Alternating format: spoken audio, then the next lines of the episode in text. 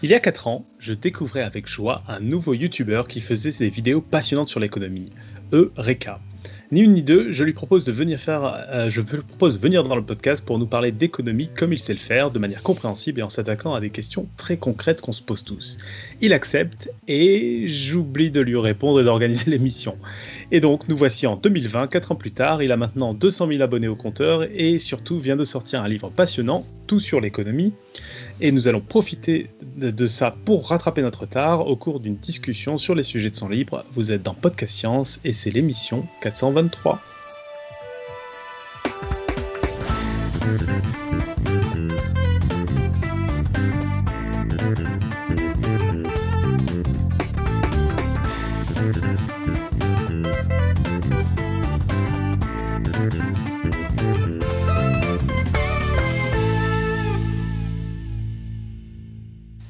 Alors, bienvenue à tous. Ce soir, une fois n'est pas coutume, surtout avec moi, on parle d'économie.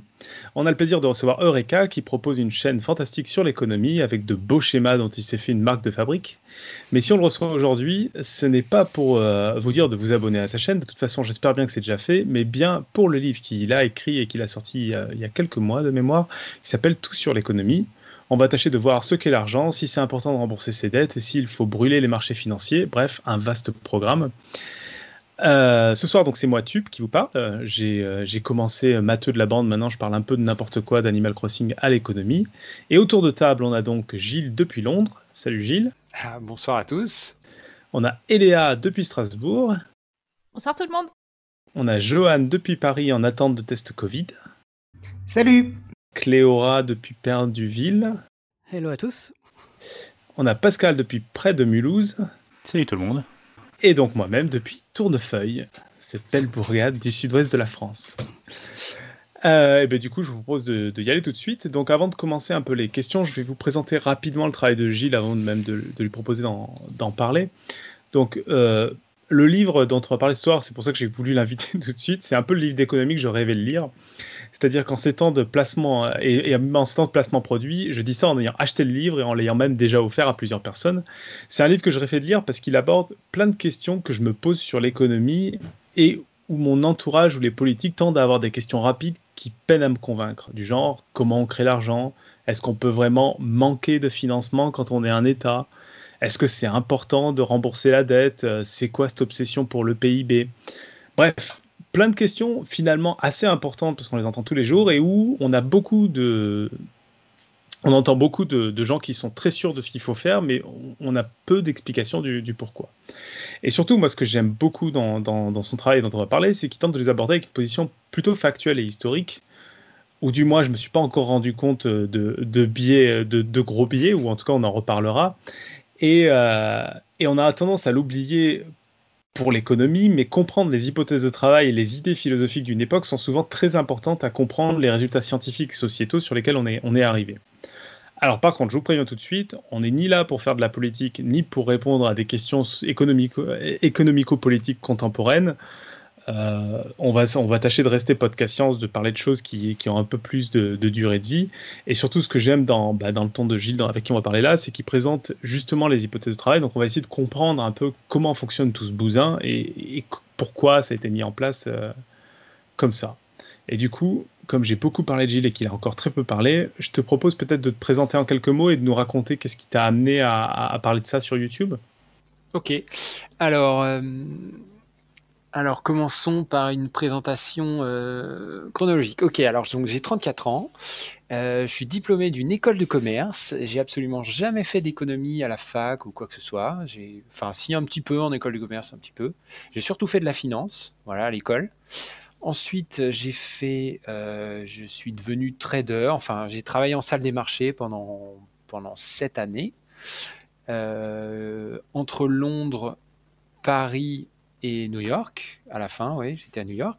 Euh, et puis finalement, j'en suis arrivé à la conclusion que mon boulot ne correspondait pas à, mes valeurs, dirons-nous. C'est-à-dire qu'en finance, enfin, en travaillant en salle des marchés, je me suis posé beaucoup de questions sur comment fonctionne le monde, alors que probablement ce qu'on demande à un financier, c'est de se concentrer sur. En fait, les financiers, surtout en salle des marchés, c'est des techniciens en fait. Hein. c'est des, des, gens qui sont capables de vous décrire de façon très très précise un tout petit pixel de la finance et on leur demande de toujours zoomer un petit peu plus proche de ce pixel pour le comprendre encore mieux et encore plus en détail. Et moi, ce que j'ai essayé de faire à partir de quelques années, c'est au contraire essayer de dézoomer. J'avais envie de comprendre ce que faisaient les gens autour de moi, à quoi servait la banque d'investissement d'une manière générale, qu'est-ce que c'est qu'une banque, qu'est-ce que c'est que la, je sais pas, la banque centrale, etc. Et en fait, à force de faire ce travail-là, j'en suis arrivé à la conclusion que mon métier correspondait vraiment pas à mes valeurs, on va dire. Et donc, j'ai décidé de faire autre chose. D'où l'idée euh, d'une chaîne YouTube. Là, je me suis dit, tiens, bah ça, ça peut être une vraie bonne contribution. J'ai appris des trucs, euh, je peux peut-être essayer d'en parler, il n'y a personne qui en parle. Alors allons-y. Voilà. Et donc, euh, la naissance de la chaîne en 2015 et l'apparition du bouquin en 2019, parce qu'au bout de 4 ans de YouTube, à force de faire des vidéos et donc de lire énormément et de se renseigner énormément, j'en étais arrivé à un point où il me semblait que j'avais une compréhension assez globale du fonctionnement d'une économie euh, moderne, dirons-nous, et que ça valait peut-être le coup de mettre tout ça au même endroit, donc dans un bouquin. Voilà. D'accord. Euh, juste pour être très clair sur le métier de trader, euh, donc en gros, c'est que tu achetais des, des, actions, des parts d'entreprise et tu les revendais pour essayer, pour, ton pour que l'entreprise dans laquelle tu travaillais fasse de la plus-value, c'est ça? Alors, c'est plus compliqué que ça. J'essaie de faire simple hein, parce que ça va pas être le gros du sujet, mais c'est pour que les gens visualisent un peu dans quelle partie du monde économique tu étais. Quoi. Comment? c'est quoi un trader? Alors, c'est quoi un trader? Je, peux essayer de répondre euh, peut-être de manière un peu plus. Euh, un trader, en tout cas, le, un trader, c'est simplement quelqu'un qui se connecte au marché financier, qu'on peut visualiser comme étant une espèce de, de leboncoin.fr pour titre financier, d'accord? Où les gens achètent et vendent des produits financiers. Donc on, peut passer des petites annonces ou répondre à des petites annonces d'achat ou de vente de produits financiers. Un trader, c'est n'importe qui qui se connecte à cette plateforme. Et donc, vous avez des il y a des traders qui bossent pour différents types d'institutions. Donc, quand un trader travaille pour un fonds d'investissement, par exemple, effectivement, il cherche à acheter des produits financiers dont la valeur va grimper. Alors que moi, j'étais plutôt trader du côté d'une banque d'investissement, c'est-à-dire que j'étais un, un, revendeur de produits financiers. C'est-à-dire, euh, plutôt que de se connecter à la plateforme et de vendre ces 10 Clio d'occasion et donc il faut trouver un acheteur à chaque fois, eh ben, tu viens me voir moi et moi je te les achète toutes. Sûr, je te donne un prix. Voilà, alors c'est peut-être pas le prix de la, plateforme ou c'est peut-être pas le prix que tu trouverais si tu prenais le temps de bien décortiquer toutes les petites annonces sur la plateforme, sur le site internet, mais au moins moi je te, je te donne un prix et je les achète toutes d'un coup. Et puis après je les stocke. Voilà. Après, je les stocke dans mon, petit hangar à produits financiers jusqu'à ce qu'il y ait quelqu'un qui m'appelle et qui me dise Oh là là, j'ai pas le temps de. de j'ai envie d'acheter 10 Clio, j'ai pas le temps de passer du temps sur la plateforme pour les acheter une par une, est-ce que tu n'en aurais pas à me vendre? Et moi, il se trouve Ah bah oui, j'en ai 10, paf, voilà, je peux les revendre. Donc, c'est un boulot euh, différent de euh, j'achète les produits financiers que j'estime les meilleurs, puisque je dois toujours répondre à l'offre des clients. Les clients m'appellent et ils me disent voilà, moi j'ai ça à vendre. Potentiellement c'est pourri, eh, mais il faut faire un prix, il faut, il faut quand même les acheter. Ok, très clair. Je vais, peut-être juste aborder un, autre point assez important sur les présentations, qu'on sache un peu euh, d'où tu parles. Euh, l'impression que j'ai eue dans, ton bouquin et aussi dans pas mal de tes productions, c'est que tu, allies beaucoup l'économie à la, politique. D'ailleurs, mhm. ton livre, euh, tu, tu l'ouvres sur un chapitre qui s'appelle L'économie est une affaire absolument politique. Mhm. Et tu conclus même avec la crise du Covid en, en parlant de, euh, du fait que bah, ça nous permet de réaliser que le système actuel, il n'a pas été fait pour valoriser certains de métiers qui sont très vitaux à la société, euh, mhm. tout ce qui est côté chaîne alimentaire, santé, propreté de la ville, etc. Et ça tranche pas mal avec le discours économique qu'on peut entendre à la télévision ou même par d'autres personnes qu'on a pu recevoir, de système optimal, de à la télé surtout de seul bon système auquel on peut penser, voire de la notion dont on a parlé dans une précédente émission de consensus scientifique en économie. Euh, j'ai l'impression que ta vision de l'économie, elle est, elle est peut-être moins science dure euh, que ça. Tu, peux peut-être nous en dire un peu plus? Euh, Alors, c'est effectivement, en fait, donc comme j'ai dit, j'ai pas eu de cours d'économie, j'ai pas un cursus en sciences économiques. Moi, j'ai étudié la finance à l'école Et, voilà. Et après, j'ai étudié énormément la finance en salle des marchés. Enfin, j'ai vu la finance en salle des marchés. Et j'ai appris un petit peu de l'économie déjà en salle, mais ce que j'ai appris de l'économie en salle, c'était très, comment dire, c'était pas très clair. Tu discutes avec un économiste, parce que donc euh, les, banques emploient des économistes hein, pour pondre des rapports, des notes, etc. Tu discutes avec un économiste, il t'explique que ah, que, enfin que c'est que c'est noir, que de toute façon ça c'est noir, etc. Puis après tu discutes avec un autre économiste qui bosse dans un fonds d'investissement, il te dit mais non pas du tout, c'est orange, etc. Puis un autre, il va te dire mais non mais c'est vert parce que ça ça. ils ont tous de très bons arguments et on c'est très difficile de comprendre quelque chose. Et donc quand je me suis penché sur euh, les bouquins d'économie, qui sont les bouquins euh, qui servent de base à l'enseignement de l'économie euh, à la fac, dans les écoles, etc., je me suis rendu compte qu'en fait, alors il y, a plein de problèmes dans tous les sens pour moi, mais en gros, j'ai l'impression que cette science, qui est la science économique, ouais, alors en fait, on a l'impression quand quand j'ai creusé, moi, je suis tombé sur énormément de mathématiques euh, mais des mathématiques qui se raccrochent à pas grand-chose dans la réalité, en fait. Euh, les, économistes parlent d'hypothèses simplificatrices, mais euh, la simplification, c'est un truc qui est difficile à, jauger, tu vois. C'est, enfin, je sais pas si, si tu si tu veux imaginer, par exemple, tu prends ma taille et tu te dis, ok, Gilles, est-ce que où est-ce que je le mets dans la distribution de taille d'une population, par exemple? Bon, je te dis que je fais 1m82. Si tu arrondis à 1m80, ça va à peu près, mais si tu arrondis à 2 mètres, c'est plus une simplification là, tu, te trompes complètement. Donc où est la simplification? Quand l'économie va dire par exemple, euh, on va considérer qu'il n'y a pas de monnaie dans le système, est-ce que c'est une simplification ou est-ce que c'est juste un truc totalement irréaliste? Donc c'est très difficile de sentir ça, surtout dans un système ultra complexe comme l'économie. En physique, tu dis ok, je néglige les frottements de l'air, derrière tu fais des expériences et tout, ça tombe à peu près là où tu as prédit, ok, tu peux négliger les frottements de l'air. Mais en économie, ça marche pas comme ça, c'est beaucoup trop complexe pour savoir exactement si tu as, trop simplifié et que du coup c'est complètement irréaliste, euh, ou si au contraire euh, c'est valable. Et on dirait que la, science économique, bah, elle simplifie partout, partout, partout, parce qu'elle veut absolument mettre des maths derrière. Et donc du coup, elle aboutit à un truc, bah il y a des maths, il y a des maths, c'est clair, mais alors est-ce que ça décrit le réel? Pas du tout en fait. Pas du tout. Et on a, des intuitions sur comment fonctionne l'économie et quels sont les problèmes. Et en économie, on va pas du tout retrouver ça parce qu'ils ont construit un édifice qui est, qui est vraiment très, très, très théorique avec beaucoup de maths dedans. Et du coup, pour moi, bah ça, ça fait que la science économique, elle, elle véhicule un message qui est éminemment politique, qui est euh, on, a, tout compris, on sait exactement comment ça marche, euh, faites-nous confiance, si vous voulez plus de ça, il faut faire comme ça, si vous voulez moins de ça, il faut faire comme ci, etc. Alors qu'en fait, tout ça, c'est basé sur des modèles qui, qui décrivent pas du tout le réel. Quoi. Et, donc, du coup, en ce sens, ça, me semble être politique, parce que j'ai l'impression que là où, certaines, ou les autres sciences sociales, parce que donc l'économie, c'est une science sociale, là où les autres sciences sociales sont un peu plus honnêtes en disant bon bah c'est compliqué, on sait pas trop, on a l'impression que ça, on a l'impression que ça, on constate ça les économistes, ils arrivent avec leurs équations en disant non mais on a compris, faites-nous confiance, alors qu'en fait non. Et donc euh, en ce sens, pour moi, c'est très très très politique. D'autant plus que la manière dont, dont, la science est enseignée, euh, elle ne dit pas qu'elle n'est pas descriptive, qu'elle qu'elle décrit pas correctement le réel, qu'elle fait des, simplifications dans, tous les sens, où elle n'est pas très claire. Donc du coup, quand on a fait, euh, je sais pas, une licence d'éco ou même un master, on sort de là, on se dit bon, bah c'est bon, j'ai tout compris. Faut chercher son, faut maximiser son profit, faut être euh, comment, faut être euh, égoïste.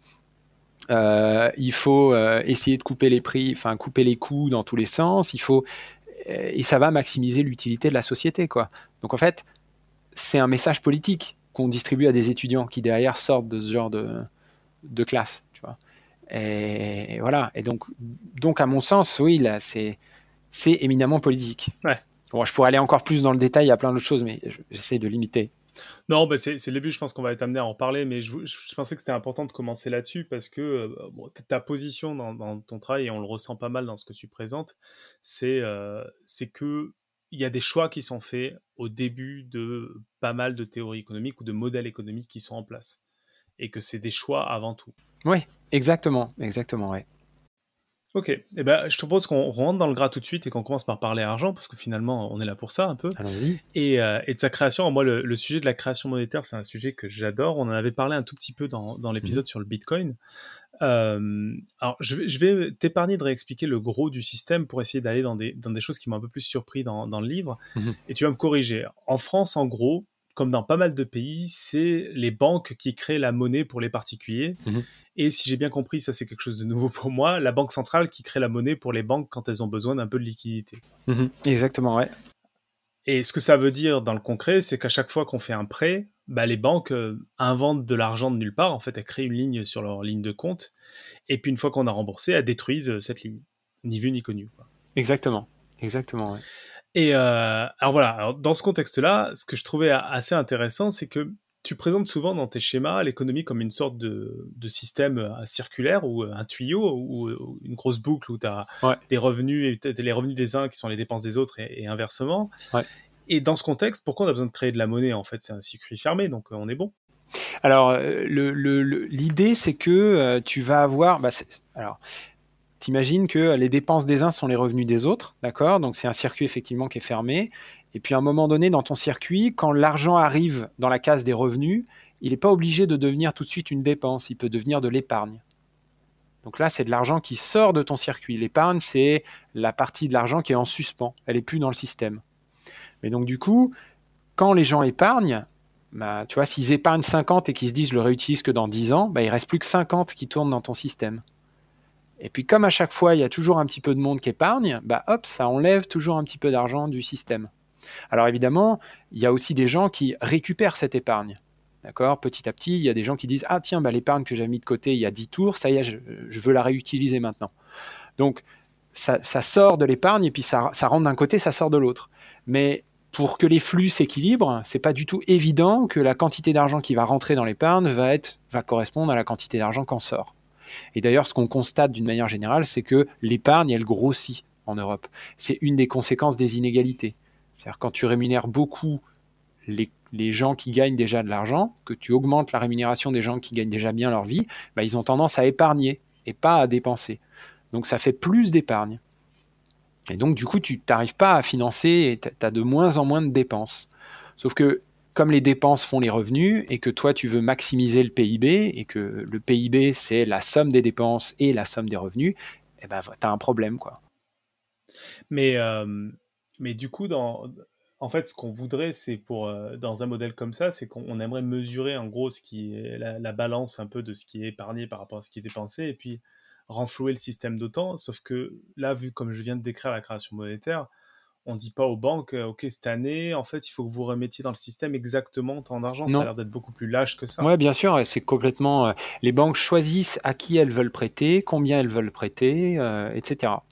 Et évidemment, ça dépend aussi de, si les gens et les entreprises ont envie de s'endetter. C'est-à-dire, on peut très bien dire aux banques, vous me créez, euh, je ne sais pas combien de millions cette année. Si personne va voir les banques pour obtenir des crédits, elles ne peuvent pas créer cette, euh, cette monnaie c'est tout l'idée de, oh, j'en viens déjà, mais c'est toute l'idée de, Keynes qui arrive et qui dit, bah voilà, justement, c'est ça le problème. Euh, on a beau avoir des banques qui veulent bien créer de la monnaie, si on n'a pas les entreprises qui veulent emprunter et les ménages qui veulent emprunter, il faut bien qu'il y ait quelqu'un qui emprunte pour, euh, pour relancer les dépenses et relancer le système. Alors ça va être le gouvernement. D'accord. Et c'est le gouvernement en fait qui, euh, qui va emprunter aux banques et c'est ce qui pourrait justifier le fait de, que c'est une bonne chose en gros de, de faire emprunter aux banques le, le gouvernement. Voilà. Alors, ça, ça, et ce que, dit, ce que dit déjà Keynes dans les années 30, c'est pas qu'il faut tout le temps que le gouvernement emprunte, c'est juste qu'il faut tout le temps qu'il y ait quelqu'un qui emprunte pour augmenter les dépenses. Il faut que les dépenses augmentent tout le temps. Ces dépenses, elles peuvent venir de n'importe qui, on s'en moque quelque part. Mais si les entreprises veulent pas y aller et les, et les ménages non plus, alors le gouvernement prend la place. Puis quand les entreprises et les ménages reviennent, alors le gouvernement lève le pied. D'accord, et c'est plus comme ça en fait qu'on arrive à avoir une sorte de, de contrôle. Mais sauf que j'ai jamais entendu parler de, mmh. De gouvernements qui étaient ravis de s'endetter plus. J'ai l'impression que ça fait longtemps qu'on a, qu'on a oublié qu'on pouvait s'endetter, que c'était éventuellement une bonne chose, entre guillemets. Oui, bah, depuis, le, depuis les, la, la, bah, c'est, la, le tournant, c'est Reagan, Thatcher, euh, fin des années 70, début des années 80. Voilà. À ce moment-là, on met, on met au. Enfin, on a une vision bon, alors c'est compliqué, c'est nuancé, donc je veux pas, je veux pas dire que c'est si simple que ça, mais Keynes a de l'influence, a, toujours aujourd'hui énormément d'influence, mais il a une influence dominante sur la science économique jusqu'à la fin des années 70. À partir déjà des années 50, on commence à voir des Milton Friedman apparaître, euh, etc., et des Hayek et des et à la fin des années 70, ça y est, on a retourné la situation. Keynes n'est plus l'économiste qui a le plus d'influence, c'est plutôt des, des, Friedman et compagnie qui disent que non, il ne faut pas emprunter, non, le gouvernement ne doit pas intervenir, c'est que la concurrence, c'est que les entreprises, c'est que le privé, etc. Et on est encore là-dedans. Ah oui, d'accord. C'est euh, là, on est dans. En fait, on change un peu de domaine. C'est-à-dire que c'est pas tellement le fait d'emprunter, c'est le fait que le public versus privé. C'est c'est en partie ça. C'est alors après les discours se mélangent un petit peu parce que tout ça est teinté de politique. C'est euh, tous les discours sont, on entend des discours un peu dans tous les sens qui sont parfois teintés de politique. C'est pas toujours évident de savoir si un économiste qui parle parle avec sa casquette de j'ai un avis politique sur la manière dont le monde devrait fonctionner, ou j'ai un avis scientifique sur, euh, sur ce qui est en train de se passer. C'est n'est pas toujours euh, facile de distinguer, mais euh, grosso modo, oui, on est toujours dans le. On est toujours dans l'idée que il n'y a pas d'argent magique, la création monétaire, ça n'existe pas. Voilà, c'est l'épargne qui doit financer les dépenses, etc., etc. Une espèce de négation de cette histoire de planche à billets, ce qui est assez étonnant encore. Mais il y a un truc quand même que tu dis euh, qui est assez euh, surprenant. Tu dis que c'est à partir des années 80, donc on commence à, arrêter de penser ça euh, sur la dette. Mais quand tu regardes en fait l'histoire de la dette, en fait, c'est la fin des années 70, c'est aussi le moment où la dette est la plus basse historiquement française de, toute l'histoire, en fait, en termes de pourcentage du PIB, et réaugmente énormément en fait à partir de cette période-là. Mmh ça se peut. Alors là, je t'avoue que j'ai pas les, j'ai pas les stats en face des yeux. Euh... En fait, je, venais regarder parce que la question que je me suis posée immédiatement, je me suis dit, mais du coup, avec ce genre de truc, c'est que est-ce que c'est quelque chose qui est récent de se dire que la dette augmente et que c'est un problème, ou est-ce qu'il y a toujours eu de la comment la dette redescend en fait avec ce genre de, de, pensée euh, qui dit que c'est pas très grave d'avoir de la dette? Alors, comment la dette redescend? Donc, il y, avait deux questions. D'abord, cette histoire de, en fait, ce qu'on dit à partir des années 70, c'est que c'est pas bien d'avoir de la dette, pour, surtout pour un État, et que l'État n'est pas supposé s'endetter pour relancer l'économie ou quoi que ce soit. Ça ne veut pas dire qu'il ne va pas le faire. Tu vois, euh, Reagan, par exemple, euh, il augmente les dépenses de, l'armement, etc. aux États-Unis. Et en fait, le budget de l'État explose euh, sur Reagan, alors que pourtant, il a le discours opposé. Donc, il faut faire la différence entre ce qui se passe et les discours aussi. Mais donc, le discours, c'est que la dette, c'est pas bien. Ça ne veut pas dire que c'est pas qu'il n'y a pas plus de dette et pas plus d'endettement de la part des États.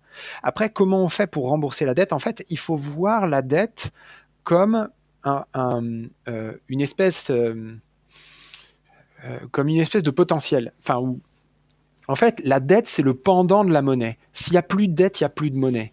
D'accord? Puisque la planche à billets fonctionne par la dette, d'accord? Quand je, quand je m'endette, je crée de la monnaie, j'injecte de la monnaie dans le système, et quand je rembourse, je détruis la monnaie, j'enlève la monnaie dans le système.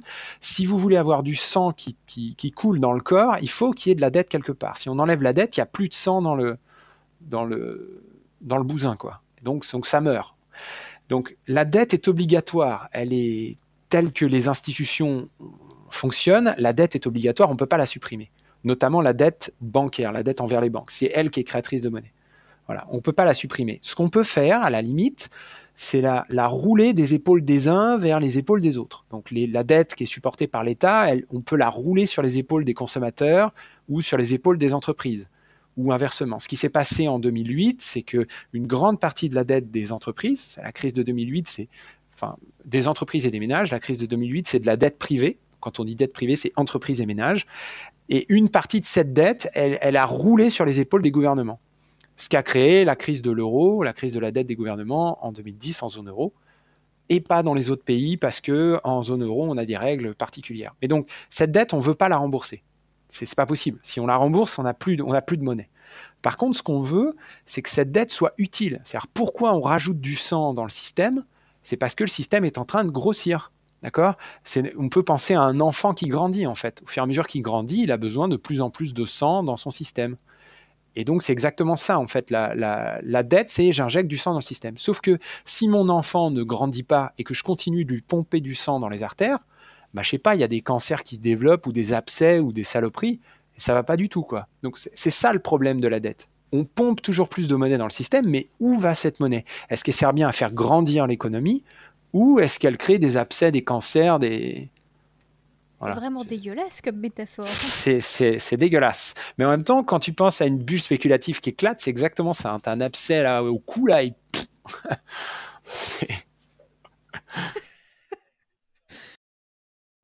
mais, alors, du coup, pardon, je, suis désolé, mais tu n'as pas répondu à ma question. Du coup, à quel moment la dette descend? Parce que la dette descend, ça veut dire qu'on rembourse, non? Ou c'est.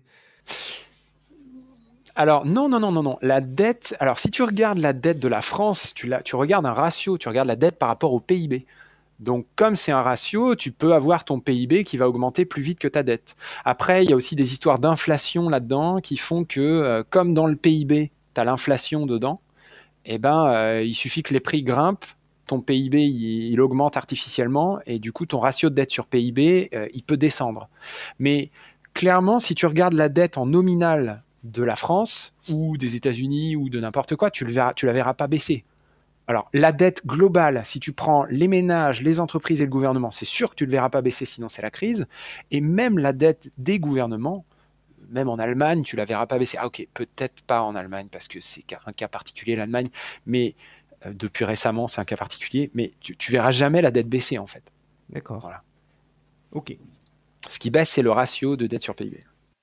Alors, c'était, ce que ce qu'on disait juste avant, c'était un peu l'objet de, de, ma question suivante, c'est que là, on a de l'argent qui, qui, tombe du ciel, enfin qui apparaît dans un bilan comptable, et tu nous dis en plus que la dette, c'est, un peu fournir. Donc, tu as un peu répondu en disant que créer trop d'argent, ça peut créer des bulles, etc.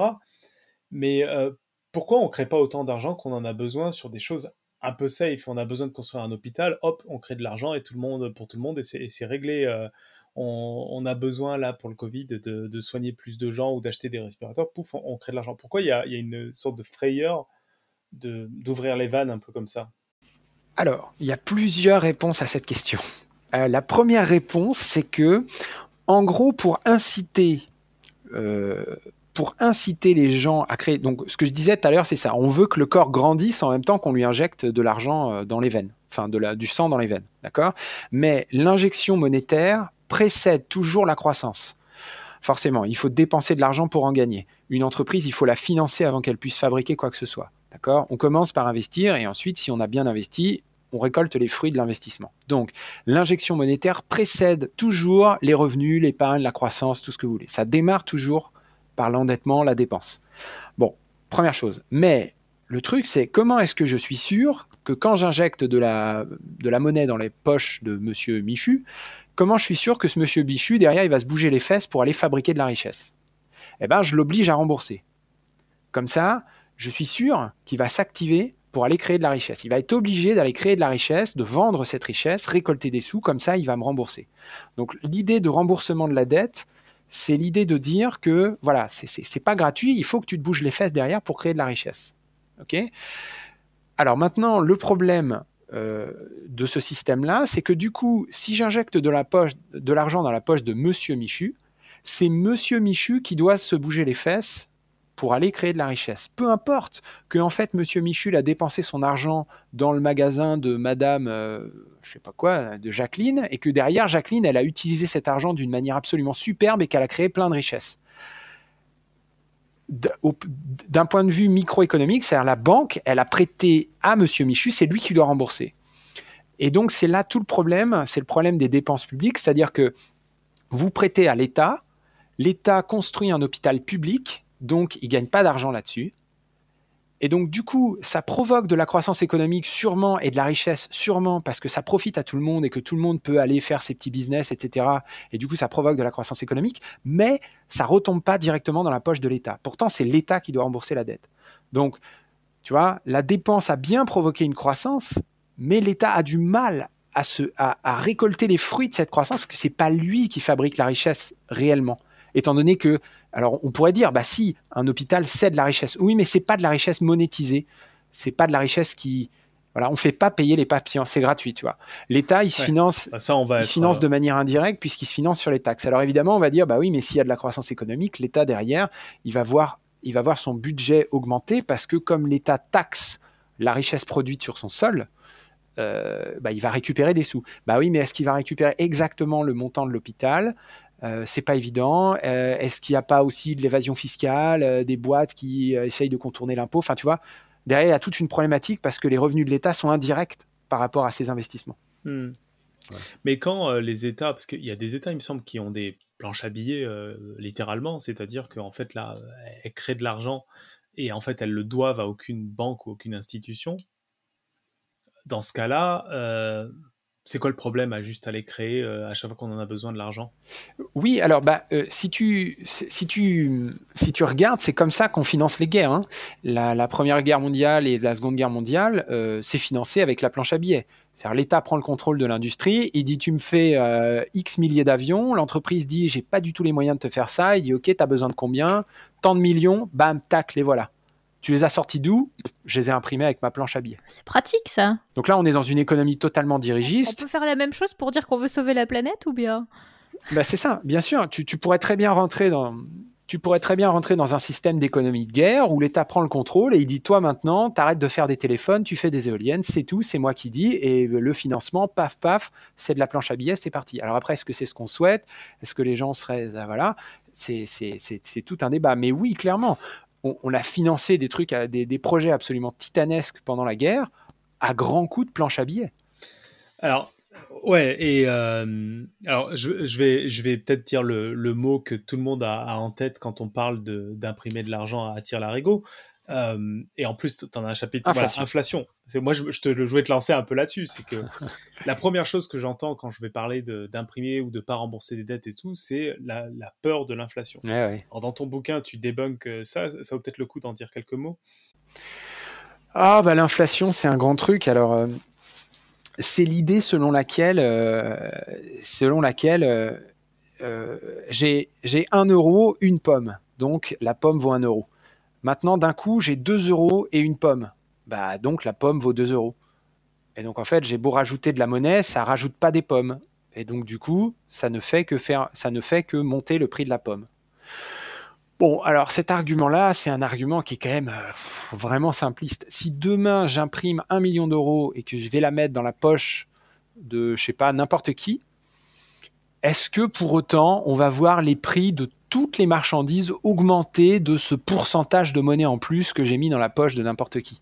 Surtout que si je peux me permettre, euh, tu, vas me corriger encore parce que ça je l'ai lu dans son bouquin, mais ce qu'on appelle l'inflation, c'est sur les 50 produits les plus courants, c'est pas du tout sur le prix de l'iPhone ou le prix de telle voiture ou des choses comme ça. Alors c'est sur un panier, en fait, donc l'inflation, il y a plusieurs façons de la calculer, mais effectivement, on fait ce qu'on appelle des indices de prix. Donc euh, oui, on, va aller regarder des, des, des, paniers de la ménagère et on va regarder comment le prix de ces objets augmente. On va essayer d'estimer comment ces objets augmentent en qualité aussi, parce que forcément, euh, d'une année sur l'autre, euh, le produit a un petit peu changé. Et si, on va regarder les téléphones, hein, justement, par exemple, on, va regarder les téléphones.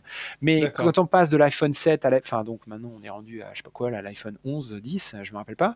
Donc quand on passe de l'iPhone 11 euh, à 12, il y a peut-être une augmentation de prix, mais du coup, c'est l'iPhone 12, donc il est un peu plus qualitatif. Alors, il est plus qualitatif de combien de pourcents?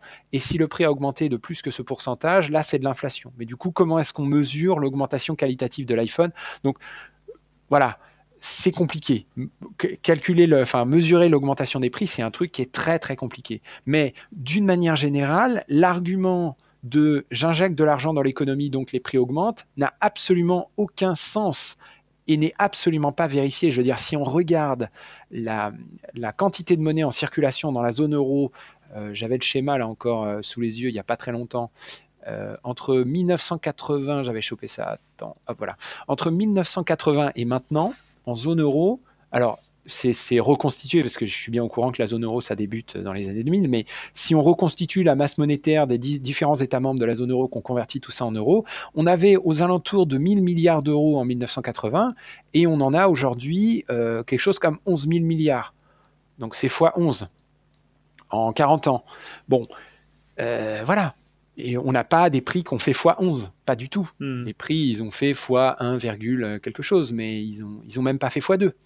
Donc euh, voilà, c'est, c'est, on le sait, on le sait, ça n'a aucun sens. De toute façon, c'est pas exactement ça que Milton Friedman a dit. Mais donc, l'augmentation de la, ma- de la masse monétaire n'implique pas l'inflation, au moins ne l'implique pas à 1 pour 1. Si je mets 1 euro de, enfin, si je mets 10% de monnaie en plus, je vais pas avoir des prix qui vont sauter de 10%. Pas du tout. Je sais pas si vous avez des questions des autres sur le- sur l'inflation, parce que c'est quand même un truc moi que j'entends beaucoup. euh.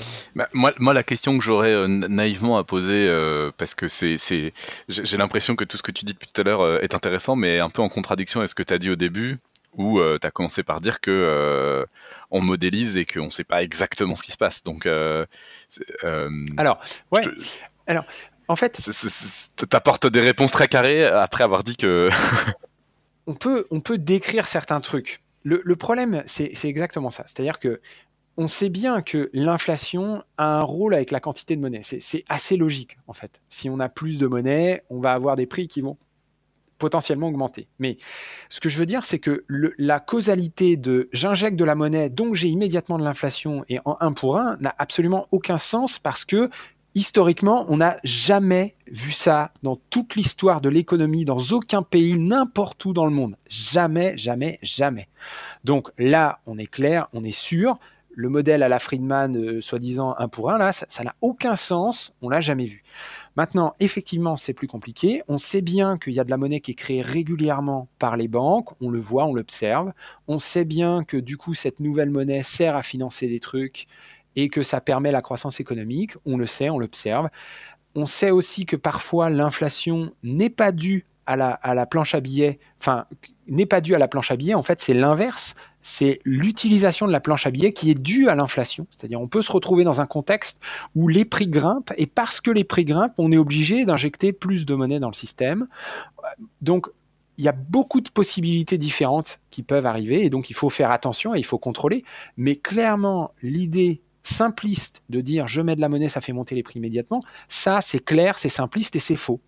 Ok. Voilà. C'est plus nuancé, c'est plus. Il faut faire gaffe, mais c'est beaucoup plus nuancé que ça. En gros, on n'arrive pas à avoir de certitude positive, mais éventuellement négative, parce qu'on a quand même du recul. Quoi. voilà, alors on a du recul et puis c'est aussi l'idée que, euh, si tu veux, on, on est capable de voir que injecter de la monnaie dans l'économie, ça peut provoquer plein de trucs différents, dont un, un des trucs que ça peut provoquer, c'est l'inflation. Mais on ne sait pas exactement dire dans quelles conditions ça va faire 10% d'inflation, 50% de croissance en plus, 40% de hausse des prix dans l'immobilier, euh, tant de pourcents là, là, là. Voilà, c'est un peu flou tout ça, c'est pas, pas facile. Mais ce qui est sûr, c'est que ça fera, fera jamais 100% d'inflation. Moi, ce qui m'avait pas mal convaincu, c'est de, rappeler qu'en fait, euh, le monde, il y a pas mal d'acteurs qui sont très très différents. Donc, si tu commences à donner ton million d'euros à euh, un investisseur immobilier en lui disant tu as le droit de le dépenser que dans de l'immobilier, ou à le donner à un million de personnes en disant tu as le droit de le dépenser que dans des bars, tu te rends bien compte que l'impact n'est pas forcément le même et que tu n'as pas forcément de facilité à cibler pareil, d'augmenter des prix. Parce que les prix aussi, quand ils augmentent, il y a surtout sur de la, si on imagine la grosse donation de monnaie qui serait publique, il faut bien que les gens sachent qu'ils peuvent augmenter les prix parce qu'en face, les gens, ils ont plus d'argent pour, pour payer, quoi. Mmh, bien sûr.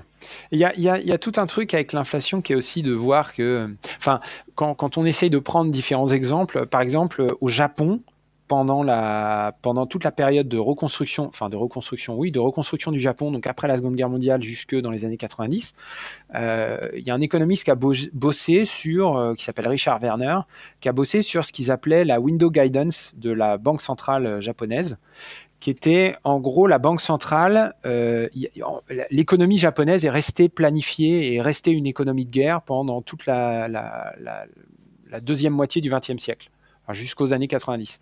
Et donc, euh, on avait la banque centrale qui disait clairement aux banques, euh, vous allez me financer, vous allez me créer X millions d'euros euh, ce mois-ci, enfin ou plutôt euh, pendant les trois mois qui vont venir, et vous allez m'en mettre X% dans l'industrie de tel truc, X% dans l'industrie de tel truc, tant de pourcents dans la consommation, tant de pourcents de machin, tant de pourcents dans l'immobilier, etc.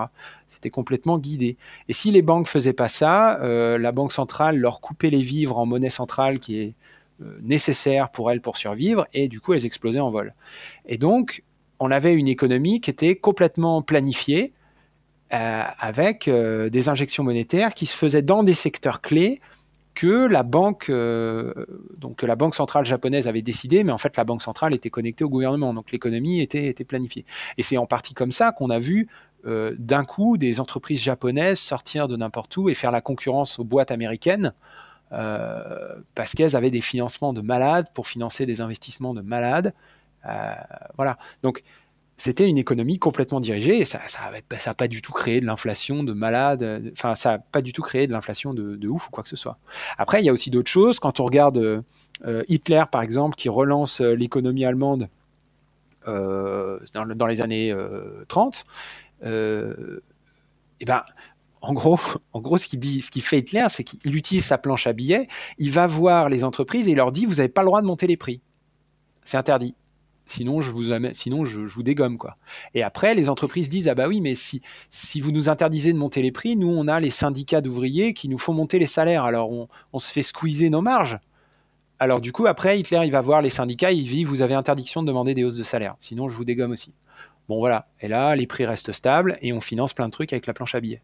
Alors, je dis pas que c'est ce qu'il faut faire, hein, mais il y, a plein de trucs, il y a, plein de trucs possibles pour euh, qui montrent que cette planche à billets n'est pas toujours inflationniste. Ouais, et euh, bon, alors je, ne veux pas trop parler d'actualité, mais c'est vrai que là on a, une, on a une actualité qui est tellement particulière que ce serait dommage de ne pas, l'aborder. Sur ce sujet de création monétaire inflationniste, moi, un des éléments qui m'a marqué, c'est de me dire tous les gens qui ont totalement arrêté de travailler comme des secteurs complets comme la restauration pendant trois mois, tu te dis que leur donner de l'argent pour en fait annuler euh, bah, le fait qu'ils pouvaient pas se nourrir ou pas payer un loyer, euh, et en oubliant totalement cet argent, je voyais pas quel mal ça pouvait faire à l'économie, parce que c'était juste de leur donner un tampon euh, pour survivre, et après on reprend la normale, on oublie en gros les trois mois de confinement. Mmh et, euh, et je sais pas si c'est une mauvaise intuition, mais ça me paraissait vachement étonnant d'avoir peur de, clairement faire ça, alors qu'on est dans un cas où, euh, de toute façon, euh, il peut pas y avoir de hausse de prix quand il n'y a pas de prix du tout, quoi. Ah oui, alors euh, effectivement, la, peur de l'inflation au moment de la création, enfin au moment du, confinement, oui, oui, c'est un truc qui n'a a pas vraiment de sens. Ça, c'est clair. Après, par contre, le, problème, c'est qu'on voit bien qu'il y a un trou quelque part. C'est-à-dire l'État s'endette, donne des sous euh, pour qu'il y ait des salaires qui soient payés, mais derrière les salaires, euh, ils vont pas aller dans la consommation puisqu'il n'y a pas de consommation ou très peu. Donc les salaires vont se retrouver dans l'épargne. Et donc, qu'est-ce qui va se passer une fois qu'on va réouvrir les, portes? Est-ce que tout le monde va se ruer sur la consommation? Et du coup les prix vont augmenter d'un coup parce qu'on ne sera pas capable de répondre à la demande? Ou est-ce que juste euh, on va se retrouver avec plein de sous dans l'épargne et puis ça va rester là? Alors ça, risque probablement d'être le cas pour certains ménages qui sont euh, précaires, entre guillemets, mais euh, qui font pas partie des ménages les plus riches. Et pour les ménages les plus riches, c'est de l'épargne qui va aller s'investir sur les marchés financiers ou dans l'immobilier, donc euh, qui va faire grandir les prix encore sur les marchés financiers et l'immobilier. Donc ça, ça c'est de la bulle c'est de l'abus spéculatif. Et après, ça pose un problème à l'État parce que l'État, lui, s'est endetté. Et donc, quelque part. Ah, bah ça, on va y venir sur euh, l'endettement de l'État. on, pose la question, voilà, on pose la question de comment l'État rembourse. Alors, j'ai déjà expliqué que l'État n'a pas besoin de rembourser, mais il n'empêche que dans ce ratio dette sur PIB, la dette a augmenté, le PIB, lui, euh, il a même plutôt diminué euh, cette année. Donc, forcément, le ratio est moins bon. Ça a des conséquences. Euh, avant, de parler de dette, je voulais juste une, dernière question que je me suis fait remarquer en préparant l'épisode, c'est que dans toutes ces questions d'inflation, etc., moi, mon premier réflexe, en fait, quand, on imagine un État qui imprimerait de la volée à tir-larigot, c'est une perte de confiance dans cette monnaie-là. Et, j'ai réalisé que dans ton bouquin de mémoire, tu, parles très très peu de confiance, alors que j'ai l'impression que c'est un peu ce qui était à la source de la monnaie, en fait, de la notion d'avoir confiance dans cette abstraction de, la valeur. Oui, alors c'est vrai. Alors pour, pour moi, la perte de confiance dans la monnaie, c'est un truc qui arrive euh, quand on a une économie qui est complètement, complètement au tapis. C'est-à-dire que euh, quand tu commences à aller dans un magasin et que tu te rends compte qu'il n'y a pas assez à bouffer, euh, ouais, ouais, là, tu as peut-être un problème que, euh, effectivement, tu vas te taper une, inflation absolument euh, terrible. Si tu veux, les, lieux où on constate qu'il y a des histoires d'hyperinflation qu'on pourrait connecter à une idée de les gens ont perdu confiance dans la monnaie, c'est les gens ont perdu confiance dans la monnaie parce qu'il y, a, y a un problème de, rareté, enfin il y a un problème de, pénurie des denrées en fait. Les gens, euh, tu es dans des, économies africaines, ou même si tu prends le cas de l'Allemagne euh, des années 20, c'est euh, une économie qui est complètement ravagée où il y a du marché noir qui se développe parce que ça fonctionne pas bien, parce que les gens trouvent pas ce dont ils ont besoin, parce que et donc oui effectivement dans un contexte comme ça, tu peux en arriver à une, perte de confiance. Mais du coup, la perte de confiance dans la monnaie, c'est un peu le, cadet de tes soucis. Quoi. Ton, ton, premier problème, c'est que tu n'arrives pas à organiser la production, c'est que tu n'arrives pas à répondre à la demande, c'est que les gens n'ont pas assez à manger, c'est que les gens peuvent pas se loger, c'est que. Mais en masse, quoi, en quantité vraiment importante. donc c'est plus justement ces histoires d'hyperinflation que juste de, de l'inflation provoquée par de la création monétaire ici et là. Voilà, en fait, ton inflation, elle est la résultante d'un problème économique beaucoup plus fondamental qui est que tu n'arrives pas à organiser la production. Et tu as un manque, tu as un vrai manque de produits concrets dans ton économie. Et donc, du coup, si tu résous ce problème de manque d'argent dans ton, enfin, de manque de biens concrets dans ton économie, il y a des chances que derrière, tu, vas résoudre assez rapidement ton problème euh, d'hyperinflation. Bon, bah du coup, comme, euh, comme on peut pas forcément créer de l'argent autant qu'on voudrait, parce que c'est un peu compliqué de là où on la mettre, etc., on va essayer de parler un peu de diminuer nos dépenses et donc de parler un peu de dette. Euh, alors, tu as dit que, grosso modo, la, le, fait de devoir rembourser ses dettes, c'était aussi pour motiver à créer de la, richesse. Hein, toujours dans cette logique de faire augmenter le, PIB. Mais en fait, ce qui est étonnant, c'est que bah, c'est clairement devenu un peu un discours dominant en politique, permanent plutôt que dominant, de dire voilà, il va falloir rembourser ses dettes, essayer de diminuer les dettes, et même là, avec le prêt de la Banque Centrale Européenne, donc si on le rappelle vis-à-vis de la création monétaire, on parle vraiment de création ex nihilo, d'argent qui tombe euh, du ciel, euh, on parle quand même de rembourser ça. Donc j'entends le côté motivation qui est encore plus prégnant dans une crise comme ça où on, a besoin que les gens relancent euh, la, machine, mais est-ce que c'est si important que ça, en fait, de rembourser ses dettes quand on est un État, et puis éventuellement quand on est un particulier, tout court, quoi? Alors, du coup, c'est ce que je disais. En fait, on ne demande pas ni à un État, ni à une... En fait, il faut faire la différence entre rembourser ses dettes et se désendetter. Donc, rembourser sa dette, c'est on me prête 100 euros et à la fin de l'année, quand je dois rembourser, j'emprunte 100 euros à Jean-Michel et je rends les 100 euros à Jacques qui me les avait prêtés initialement. Donc j'emprunte à l'un pour rembourser l'autre. Et donc je suis toujours endetté à hauteur de 100 euros. Et du coup, à la fin de l'année, quand il faudra que je rembourse Jean-Michel, eh ben, je m'endetterai à hauteur de 100 euros auprès de quelqu'un d'autre, et puis je rembourserai Jean-Michel, etc., etc. Donc ma dette ne diminue jamais, donc je ne me désendette pas, et pourtant tous les ans, je rembourse. D'accord? Donc cette logique-là, c'est la logique qui est employée par les États depuis, euh, je sais pas, euh, tout le temps depuis qu'on a des stats, et euh, aussi employé par certaines entreprises. Hein. On a certaines boîtes qui euh, qui remboursent jamais, hein, qui ne font que, enfin, qui remboursent toujours, mais qui se désendettent jamais, qui ne font que, on appelle ça rouler sa dette d'une année sur l'autre. Alors, un particulier peut pas faire ça parce qu'un particulier, au bout d'un moment, il est mort. Et donc, du coup, il peut plus rouler sa dette. Non, mais sans déconner, c'est le, le vrai truc. Hein. La, banque fait toujours un pari quand elle te prête, elle fait un pari sur la quantité de richesse que tu vas être capable de créer. Donc quand tu es un particulier qui s'endette quand il a 30 ans sur 35 euh, ans, bon, bah, pas de problème. Mais quand tu arrives à 65 ans et que tu demandes un crédit sur 30 ans, la banque, pour rembourser ton, crédit d'avant, eh ben, la, banque va te dire euh, non. Ben non, parce que c'est bientôt la fin là. D'accord? 30 ans de plus, je ne sais pas si tu vas y arriver, donc non. Donc effectivement, les, particuliers, eux, ils sont obligés de, rembourser parce que ils vivent pas éternellement. Mais un État, lui, ça vit éternellement. Enfin, ils sont obligés de se désendetter parce qu'ils ne vivent pas éternellement. Mais un État, ça vit éternellement, donc c'est pas obligé de se désendetter. Et une entreprise non plus d'ailleurs. C'est pas obligé de se désendetter. Voilà. Donc ensuite, pour ce qui est du remboursement, euh, est-ce qu'il faut toujours rembourser? Oui et non.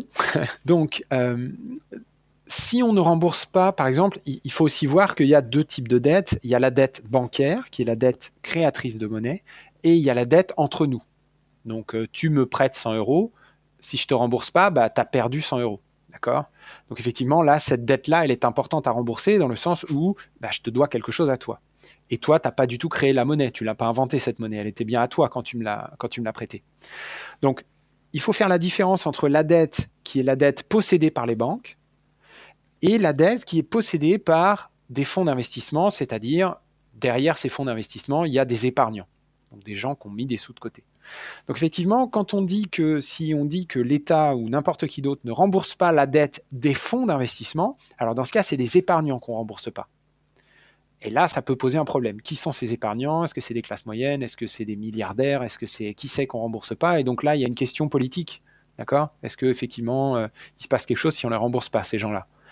Bon, ensuite, s'il s'agit des banques, les banques normales, les banques commerciales, dirons-nous, ou les banques privées, les BNP Paribas, Société Générale et compagnie, elles, quand, quand on les rembourse pas, c'est une histoire de création monétaire. Donc, c'est pas si grave de pas les rembourser, mais par contre, financièrement, enfin comptablement, dans leur bilan comptable, on les rapproche de la faillite quand on les rembourse pas.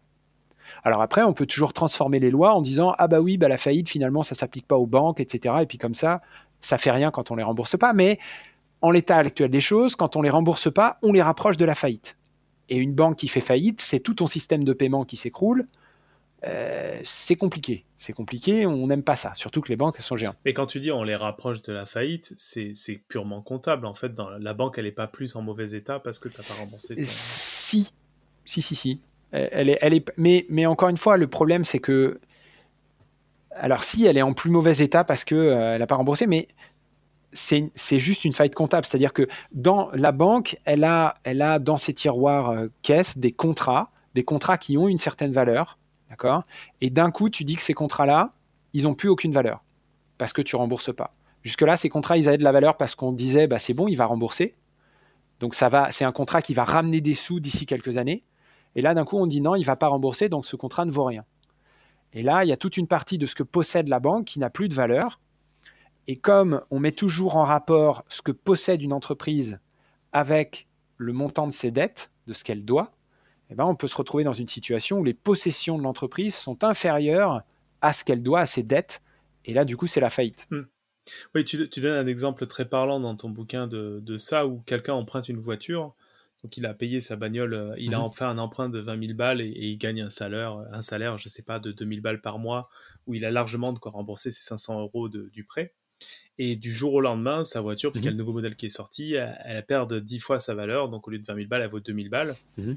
Et lui, euh, ça veut dire que si, euh, en fait, la faillite comptable, du coup, c'est que s'il si, possède plus que 2 000 euros euh, et il est endetté de 20 000 euros, donc il est en faillite comptable. De voiture. Alors qu'en fait, il peut tout à fait rembourser tous les mois, il y a zéro problème, voilà. à part s'il veut vraiment revendre sa voiture. Quoi. Voilà. Parce qu'en fait, on, ça, dépend de ce qui a de la valeur. C'est-à-dire que si, on, si du jour au lendemain, on dit que en fait, dans les banques, il y a un système de paiement, il y a que, les banques sont la colonne vertébrale de l'économie parce que tout le monde a un compte dans une banque et que si la banque disparaît, eh bien, elle se retrouve. Euh, euh, l'économie ne peut plus fonctionner et tout, bah, on peut très bien inventer de toute pièce un actif, un actif comptable, on va dire, euh, chaque banque de dépôt est, une, euh, est la structure même d'une économie. Donc ça, ça vaut 10 milliards, par exemple. Et d'un coup, on intègre ça dans le bilan comptable des banques. Et là, du coup, on peut annuler pour 10 milliards de dettes sans, sans, sans que la banque fasse défaut. Donc tout ça, c'est une histoire d'écriture comptable, de, de, manière de compter en fait. Mais, cette manière de compter, elle, est. Et non, mais d'ailleurs, ça, c'est un truc hyper important. C'est vrai que dans, ton bouquin, tu t'es presque à t'excuser de parler de comptabilité. Moi, un truc qui m'avait étonné sur la comptabilité des entreprises, c'est aussi que la manière dont tu fais même tes comptes est un peu soumise à l'interprétation. Un exemple type, c'est que tu achètes un ordinateur, tu choisis sur combien d'années il va être amorti. Qui en fait est une manière un peu arbitraire de choisir euh, comment il va te compter, coûter chaque année. Oui, c'est ça, ouais et tu peux, euh, en fonction de comment tu présentes les choses, présenter du coup un équilibre qui est plus ou moins euh, bon. Quoi. Exactement. Il y a plein de petites manips euh, qui sont possibles. Et d'ailleurs, donc pour, pour, en revenir à cette histoire d'annulation de la dette, donc d'après les règles telles qu'elles sont à l'heure actuelle, effectivement, si on ne rembourse pas une banque privée, on la rapproche de la faillite. Euh, en revanche, il y a une banque qui ne peut pas faire faillite, qui s'appelle la Banque centrale, et donc il y a des idées en ce moment qui sont balancées de dire, finalement, si on fait rouler la dette qui est due par le gouvernement, par exemple, sur les épaules de la Banque centrale, donc on va décharger, je ne sais pas moi, les fonds d'investissement, par exemple, ou les banques privées qui, qui possède la banque de l'État euh, français, ou l'État allemand, ou l'État, peu importe, euh, en zone euro, quoi. On va décharger cette dette et on va la transférer sur, les épaules de la Banque centrale. Alors, moyennant finance, évidemment, hein, parce que cette dette, elle a une valeur. Donc, euh, si moi, j'ai l'État français qui doit me rembourser de 1000 euros dans 5 ans, par exemple, eh bien, la Banque centrale européenne va me dire voilà, je te donne 1000 euros et en échange, tu me donnes le morceau de papier qui donne le droit au remboursement de l'État français. Maintenant, l'État français doit rembourser la Banque centrale européenne et plus moi. Et quand on en est rendu dans cette situation-là, eh ben, hop, on annule la dette. Et là, l'État français a besoin de rembourser, a pas besoin de rembourser la Banque centrale. Alors là, il y a cette histoire toujours, la Banque centrale perd un actif dans son bilan comptable, machin truc, mais il se trouve que la Banque centrale, elle, ça pose pas de problème d'avoir plus de dettes que d'actifs. Elle peut toujours continuer de fonctionner pour des raisons un peu techniques. Je rentre pas dans le détail, mais c'est c'est connu et tout à fait voilà, c'est on le sait, ça marche. Et donc ça, c'est une, une solution pour annuler la dette, par exemple, ou de- pour ne pas la rembourser sans que ça ait absolument aucun impact. C'est des histoires de, de dette perpétuelle là, dont on a entendu parler euh, Ou c'est encore autre chose Alors c'est non, c'est encore autre chose parce que l'idée de la dette perpétuelle, c'est l'idée de dire euh, tu, tu devais me rembourser en 2022, en fait tu dois me rembourser en l'an de grâce 100 000 euh, 425, tu vois. Et donc là, évidemment, euh, bon bah voilà, j'ai jamais besoin de rembourser. Parce qu'en plus, il faut comprendre que sur les marchés financiers, la dette se rembourse à l'échéance. On rembourse pas tous les mois un petit peu. On rembourse tout en une fois au moment de l'échéance. Donc effectivement, si la date de remboursement c'est dans 100 000 ans, euh, bon bah on va dire que c'est perpétuel quoi. Voilà. On a le temps de voir, quoi. Euh, euh, ok, très très bien, très clair. Bon, comme l'heure avance, on va peut-être en finir pour parler un peu de, de PIB, peut-être faire un peu aussi le point sur, sur pourquoi il y a, tant de choses euh, qui ont l'air d'être mal foutues dans, l'économie, à en discuter un peu. Bon, pour parler très rapidement du PIB, je vais te permettre de, boire un coup en, faisant un résumé de ce que j'ai compris, je te laisserai me, corriger. Donc le PIB qu'on a tous déjà entendu, c'est le produit intérieur brut et ça mesure la richesse d'un pays, c'est-à-dire qu'il mesure les échanges économiques. Et ce que tu rappelles dans, ton livre, c'est que c'est assez euh, bancal. Il y a deux exemples. Il y a un exemple que toi tu donnes qui est que s'il y a deux voisins qui, pour une histoire de bon voisinage, se donnent 100 euros chacun tous les mois, donc vraiment il y en a un qui donne 100 euros à l'autre et l'autre lui donne 100 euros, et bien en fait d'un point de vue PIB, alors pour peu qu'il le déclare, etc., ça crée euh, 2400 euros de richesse, 200 euros fois 12 mois. Donc ça crée de la richesse pour le PIB alors que c'est une opération qui est euh, totalement nulle. Et l'autre exemple euh, bah, qui va nous toucher un peu plus, c'est Podcast Science. Quand Podcast Science, surtout à ses débuts, produit un épisode d'un podcast de 3 heures euh, avec du matériel perso euh, qu'il avait déjà et sans vendre quoi que ce soit, sans recevoir de dons, bah, le PIB bouge pas. Euh, ce qui pose une question de tout ce qui en fait est créé par des, par des gens hors du système, euh, du système monétaire. Alors moi, ce qui m'intéresse beaucoup et là où ça va rejoindre un peu pas mal de choses dont tu parles, c'est qu'on voit beaucoup de, de problèmes du PIB et comment on peut encore aujourd'hui utiliser une métrique qui est aussi mauvaise entre guillemets? Est-ce qu'elle a déjà, était pertinente à un moment? Enfin, pourquoi on continue à utiliser ça si on sait pertinemment qu'elle a énormément de problèmes? Alors c'est une question difficile. Euh, en fait, le P- on n'a pas besoin du PIB pour faire tourner une économie.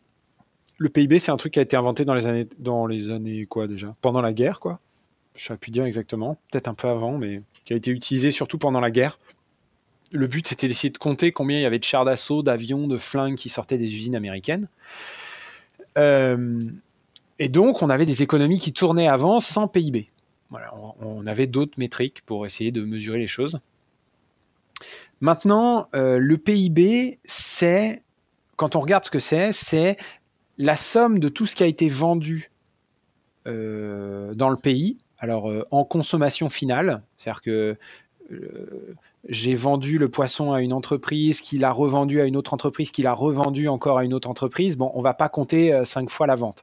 On la, la, compte que à, à la fin, à la toute fin. Quand la dernière entreprise a vendu la dernière fois le poisson, ça y est, c'est le consommateur final qui mange le poisson. Quand on fait la somme de toutes ces ventes-là, ces ventes de consommation finale, on tombe sur le PIB et ça permet aussi de tomber sur euh, la somme des rémunérations. Donc la somme des salaires, plus des dividendes, plus des intérêts versés, plus des loyers versés. Et donc forcément, on se dit que si on maximise le PIB, ou qu'on fait plus de PIB, bah, on augmente les revenus, on augmente le revenu national, on augmente les revenus.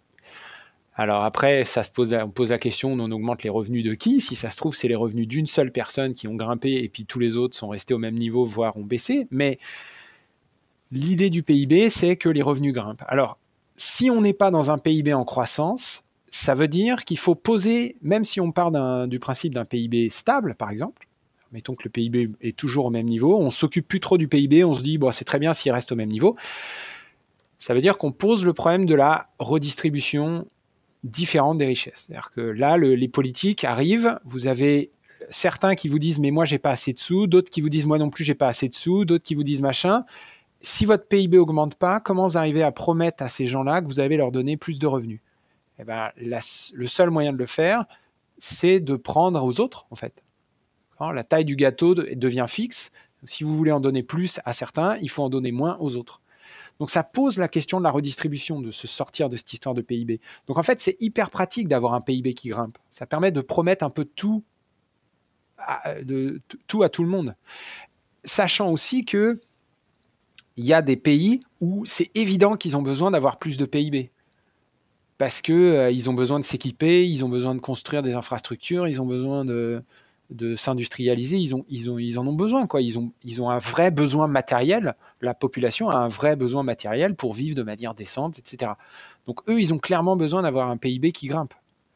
Mais quelque part, le PIB, c'est une question d'équipement de la population. Ça, peut se voir comme une question d'équipement de la population. Et à ce compte-là, pourquoi on n'y compte pas euh, toute la création de richesses non monétaires, en fait? Parce que ça permettrait de le faire encore plus gros. Bah oui, mais la question, c'est pour, pour, pour, pour qu'il y ait un PIB, il faut qu'il y ait un prix. Donc, donc ça veut dire qu'il faut donner un prix à tout ce qui potentiellement n'en a pas. Enfin, tu vois, si tu dis, euh, OK, euh, alors, et quelque part, ça, ça rentre dans la statistique comme ça. C'est-à-dire que euh, tu vas à l'hôpital. Alors, je sais pas trop comment ça marche. Tu vas à l'hôpital, tu payes maintenant, tu payes pas. Euh, je, ne sais pas trop. Euh. Je crois que tu payes si tu vas aux urgences et que tu n'as rien en fait. Ah non, ça c'est à partir de l'an prochain. Bon, alors, admettons, tu vas à l'hôpital, tu payes pas. D'accord? Quel, est le prix si, je veux valoriser ce service de l'hôpital public, alors que personne ne paie quand il va à l'hôpital? Comment je fais? Bah, Ça, en l'occurrence, c'est facile parce que c'est des... s'il y a des coûts qui sont derrière, en fait. Ok, mais alors dans ce cas, tu vas, tu vas faire correspondre le prix au coût. Ouais. Mais c'est pas ça que fait une entreprise. Une entreprise, elle fait du profit. D'accord? Une entreprise, elle te fait 10%, 20% de marge. Donc, est-ce que finalement, la vraie valeur de ton hôpital, elle n'est pas 10 ou 20% supérieure à ses coûts? Parce qu'en fait, il faut compter les profits, il faut compter, tu vois? Donc, déjà, quand tu quand es dans le, le, domaine privé, tu as, as, déjà un problème, c'est que souvent, tu veux que ton État fasse ait un budget qui soit à peu près à l'équilibre, c'est-à-dire que ton, la valeur de ton hôpital est égale à ses coûts. Alors que dans une entreprise, la valeur d'une entreprise, elle n'est pas égale à ses coûts, elle est supérieure, parce que forcément, il y a le profit hmm. qui se rajoute dessus. Donc, c'est pas facile. Donc, ce que va faire un État, c'est que bah, du coup, il va lever des taxes d'un côté, et en fait, c'est le montant des taxes levées qui permet de définir la valeur de l'hôpital, enfin, qui permet de définir le coût de l'hôpital. Donc, euh, si vous voulez plus d'hôpital, plus d'équipements, plus de machin, bah, il faut plus de taxes pour que le budget soit à l'équilibre. Ou alors, j'admets que mon déficit est, constitué par la création monétaire, mais, et, dans ce cas par l'endettement de l'État. Mais alors, dans ce cas, j'admets que l'État doit s'endetter un peu plus chaque année et que le déficit public augmente. Et après, pour ce qui est de tas de choses comme par exemple, euh, je sais pas moi, les, parents qui élèvent euh, leurs enfants, tu peux te dire, bah, ça c'est une véritable richesse finalement. Euh, les parents qui, engagent une nounou, ils la paient, donc du coup c'est dans le PIB, mais les parents qui n'engagent pas de nounou, du coup c'est eux qui élèvent leurs enfants, c'est exactement le même service rendu. Et pourtant, là, c'est pas dans le PIB parce qu'il n'y a pas de transaction monétaire. Mais du coup, comment tu l'intègres dans, le PIB, ce truc-là? Ben, C'est très difficile à dire, parce que ça augmente les revenus de personne. Mais en fait, si tu as une approche euh, non comptable, enfin, si tu as une approche peut-être euh, plus terre à terre, ça pose la question de comment tu permets à cette personne qui crée de la richesse non monétaire bah, de, vivre, c'est-à-dire d'avoir entre guillemets une rémunération qui lui permet de, justement... Parce qu'aujourd'hui, euh, pourquoi tu vas prendre ton exemple de la nounou, euh, une nounou, euh, et que du coup tu vas bosser plutôt que toi arrêter de bosser et faire... C'est qu'en général, tu, tu vas pas avoir suffisamment de revenus pour, pour en vivre, de élever ton, ton, enfant en fait, et que, que dans... Ou même... Enfin, il y a plein d'exemples comme ça, où en fait, comme c'est pas monétaire, bah, tu n'as pas de revenu qui vient de cette opération. Ouais. Et donc, du coup, le revenu doit bien venir de quelque part. Si tu veux valoriser ce truc-là, il faut que le revenu vienne de quelque part. Et comme les dépenses des uns sont les revenus des autres, il faut bien qu'il y ait quelqu'un qui dépense pour, pour, générer ces revenus-là. En fait, le, truc qui est intéressant, je n'avais pas prévu qu'on parte dans ce biais-là, mais tu peux baser ta création monétaire sur, des, sur donner de l'argent à des, à des gens qui créent de la richesse non monétaire, justement. Ça pourrait être une manière de... Oui, c'est l'idée de la monnaie hélicoptère. Euh, c'est l'idée de la monnaie hélicoptère qui est de, au lieu que la création monétaire soit associée à une forme de dépense ou à un financement d'une dépense, euh, je vais avoir une création monétaire qui va directement aller euh, s'intégrer au niveau des revenus. Et donc là, je suis la Banque centrale européenne, je crée de la monnaie et je le donne à des entreprises, à des ménages, à des États, ça dépend. Et voilà, je le donne. Donc il n'y a pas de contrepartie, il n'y a rien à rembourser, c'est un don.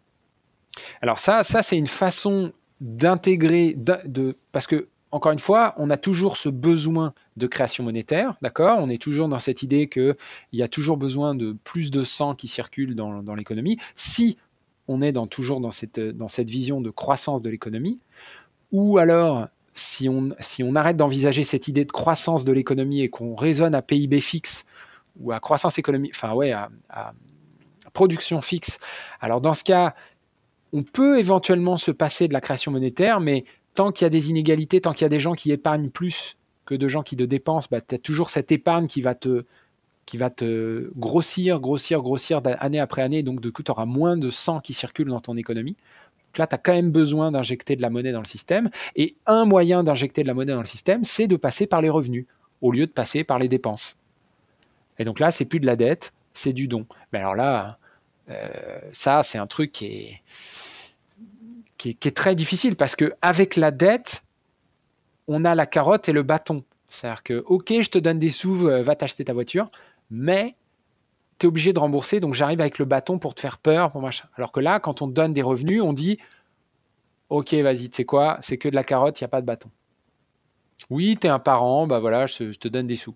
Et je viens pas vérifier que tu es un bon parent, pas un bon parent, euh, dès que tu Enfin, tu vois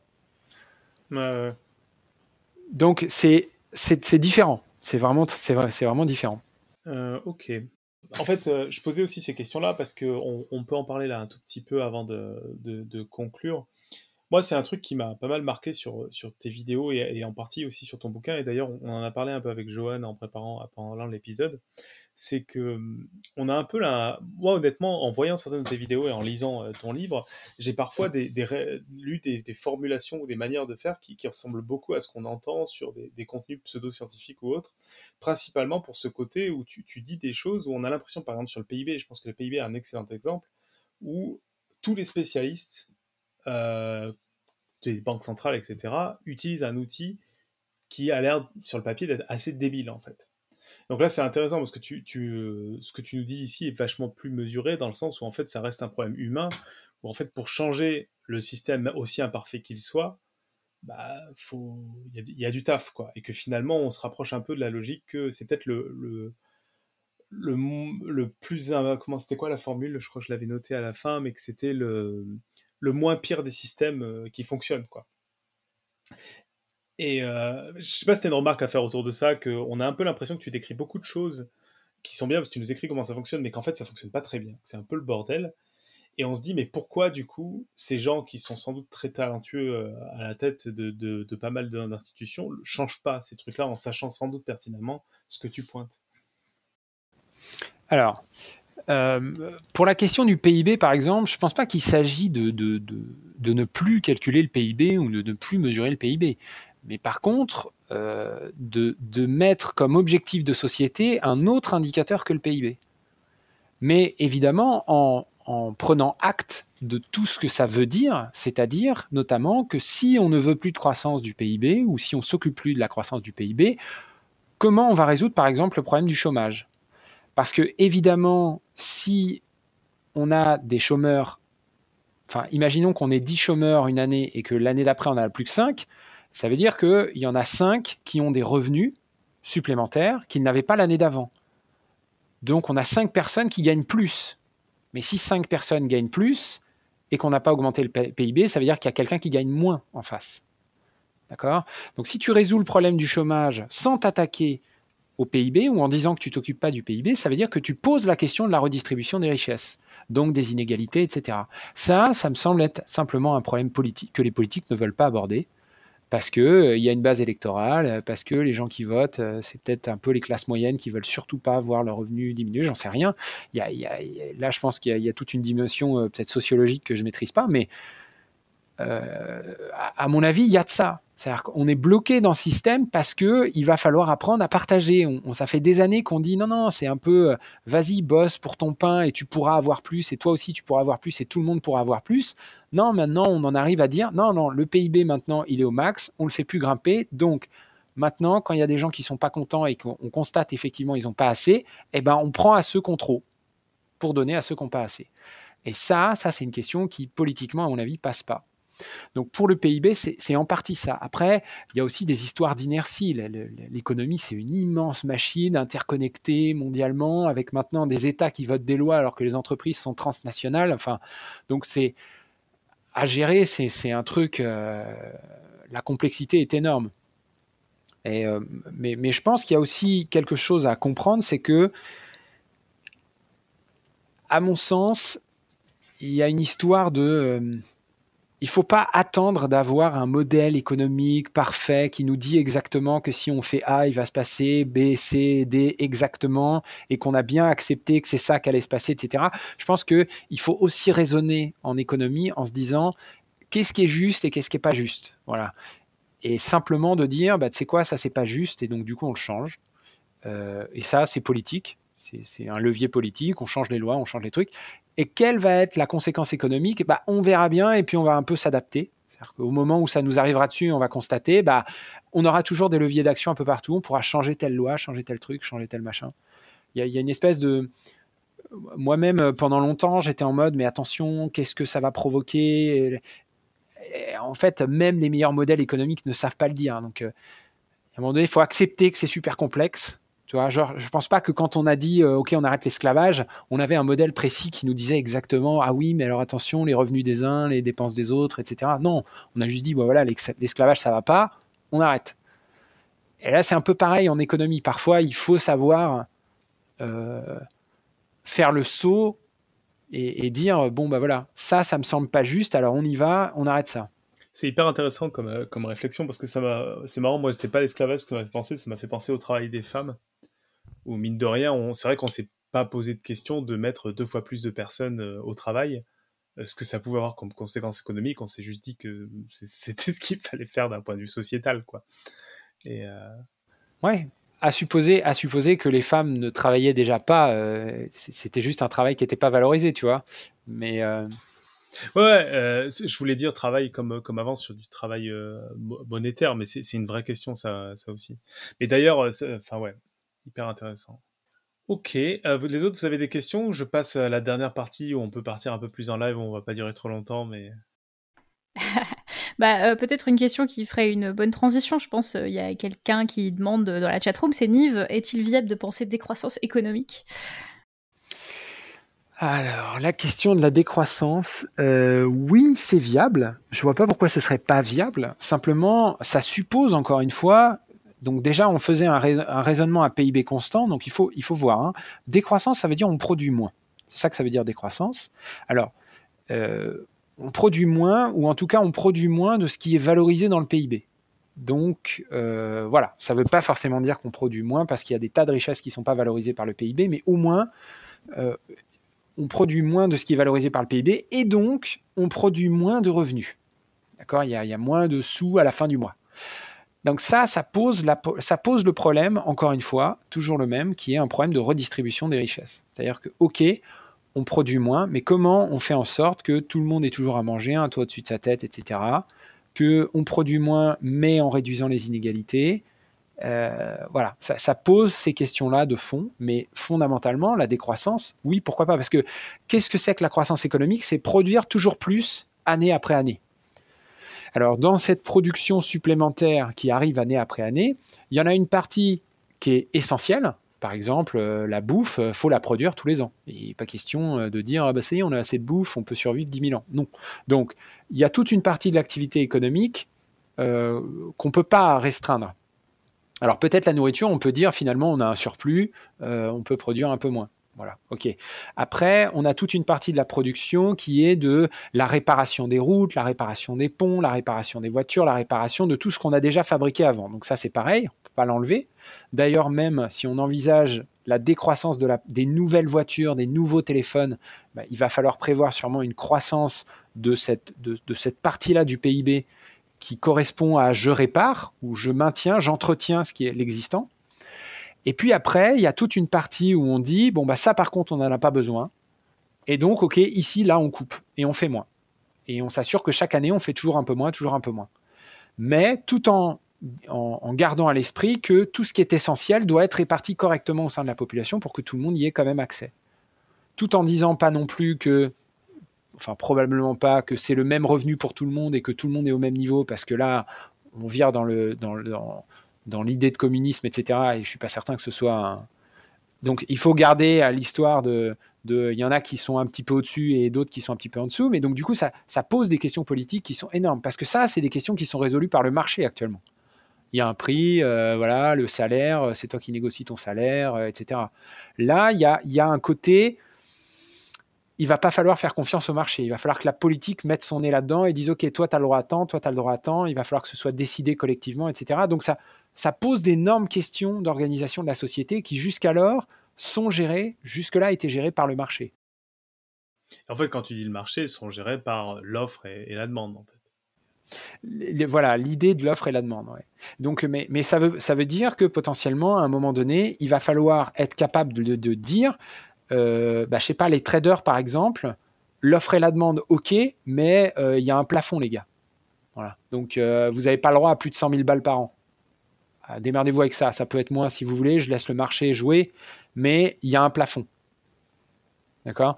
Et, ça, ça c'est une intervention qui est très forte. Jusque-là, il n'y a, y a, pas de plafond. Chacun fait. Dans chaque secteur, on gère un peu comme on veut. Et d'ailleurs, pour, donner un peu l'exemple historique, c'est un, c'est un truc qui a été fait aux États-Unis par Roosevelt, où à un moment donné, euh, pour les salaires supérieurs à, je crois que c'était 10 euh, 000 dollars par an, mais bon, à l'époque, 10 euh, 000 dollars par an, c'était, énorme. Euh, ils avaient, il avait proposé, Roosevelt, une taxe à 100%. C'est-à-dire que chaque dollar au-dessus de 10 000 euros euh, allait au fisc américain. Et en fait, c'était pas passé et euh, ils ont mis une taxe à un truc comme 94%.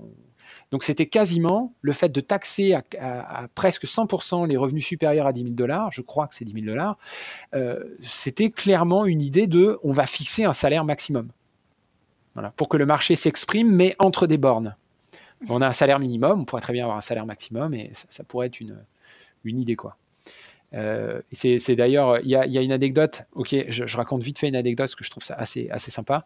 Il y a ces forums de Davos où il y a euh, Michael Dell qui, euh, qui dit qu'il faut absolument, qui est un, donc un milliardaire, hein, c'est le, propriétaire de, de Dell, l'entreprise qui fait les, ordinateurs, et, euh, et, qui, dit, euh, qui dit un truc du genre, taxer, augmenter les taxes, ça ne marche pas. Citez-moi un seul pays qui a des taxes très élevées et qui avait un taux de croissance important. Et là, il y a un historien qui dit les États-Unis, on avait un taux de taxation de 94% sur les revenus après Roosevelt, et c'était, euh, ça a duré pendant toutes les 30 glorieuses, quoi.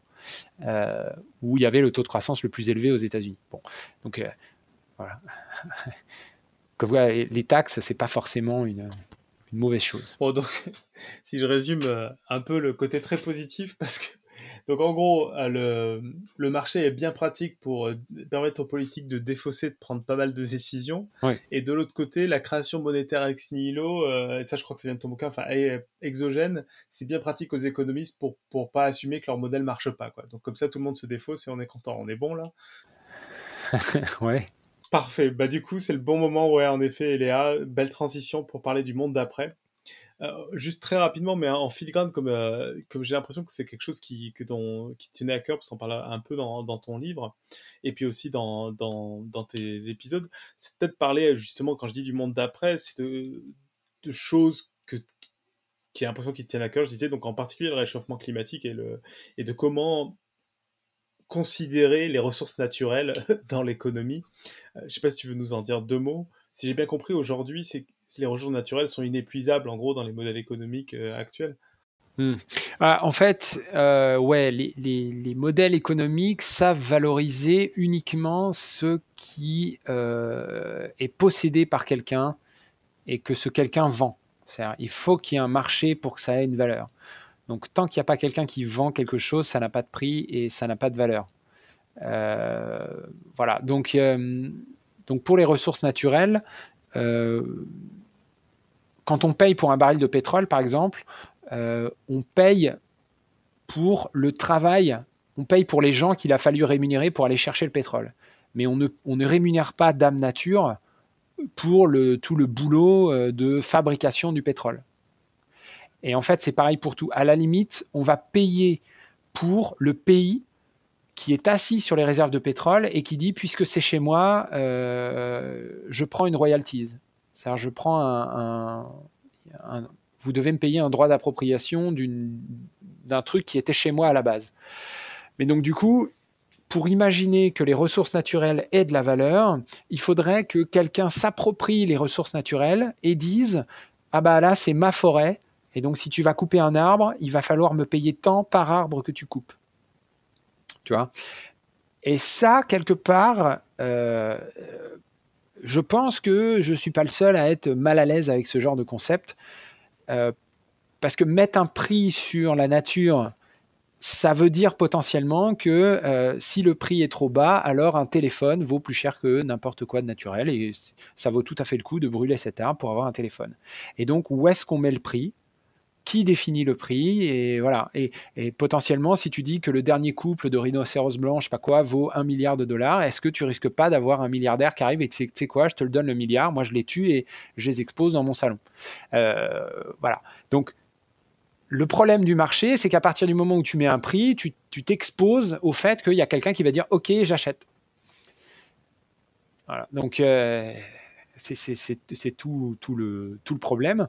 Moi, je... Mais le problème de ne pas mettre de prix, c'est le problème que tu que tu tiens pas compte du fait que c'est épuisable. voilà. Alors l'autre façon de faire, c'est de dire euh, vous n'avez pas le droit d'extraire plus de X tonnes par an. Voilà, interdit. Donc ça, ça te limite ton potentiel économique si tu commences à dire les terres rares, c'est X tonnes euh, par an et pas plus, eh ben, euh, il n'y aura pas plus de gadgets dans la poche de tout le monde et pas, de, pas plus d'objets connectés et machin, et on est obligé d'aller chercher le recyclage, etc. parce que on a limité, on a contraint. Donc en fait, c'est toujours ce même principe d'arriver à dire qu'à un moment donné, on va, on va soit contraindre euh, les prix à certains niveaux, donc à la hausse par exemple pour les salaires, ce que je disais, on met des fourchettes et on laisse le marché s'exprimer au sein de cette fourchette. On peut très bien aussi penser à des fourchettes de quantité et laisser le marché s'exprimer au sein de cette fourchette en disant là il y a une quantité max, vous n'avez pas le droit de dépasser.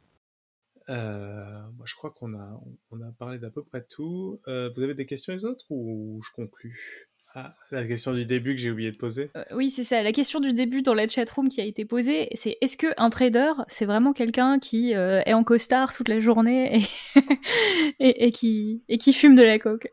Qui... Ça se fume la coke? Ça se sniffe.